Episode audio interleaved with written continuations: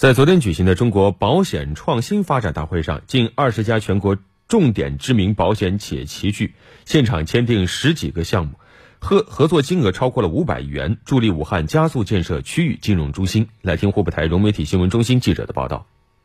大会上，中国人寿、太平洋保险、泰康保险等十五家公司与武汉各区签订战略合作协议，十七个项目合作金额超过五百亿元。我们要在。武汉成立我们太保的研发中心，太平洋保险金融科技公司，招聘员工大概一千名。我们还要成立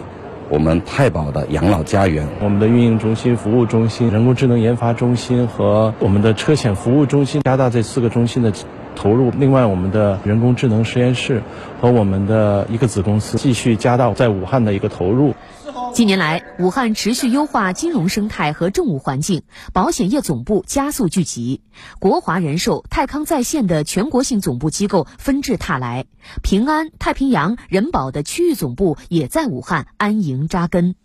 我们作为一个呃互联网保险公司，这几年快速发展，就是得益于武汉的这种对我们整个发展的政策的支持，呃人才的支持。大会还发布了东湖科技保险创新示范区总体方案。今年九月，全国首个国家级科技保险创新示范区落户武汉东湖新技术开发区。未来，示范区将重点服务科技创新企业融资，打造适应于科技创新、解决卡脖子问题的科技保险创新示范区。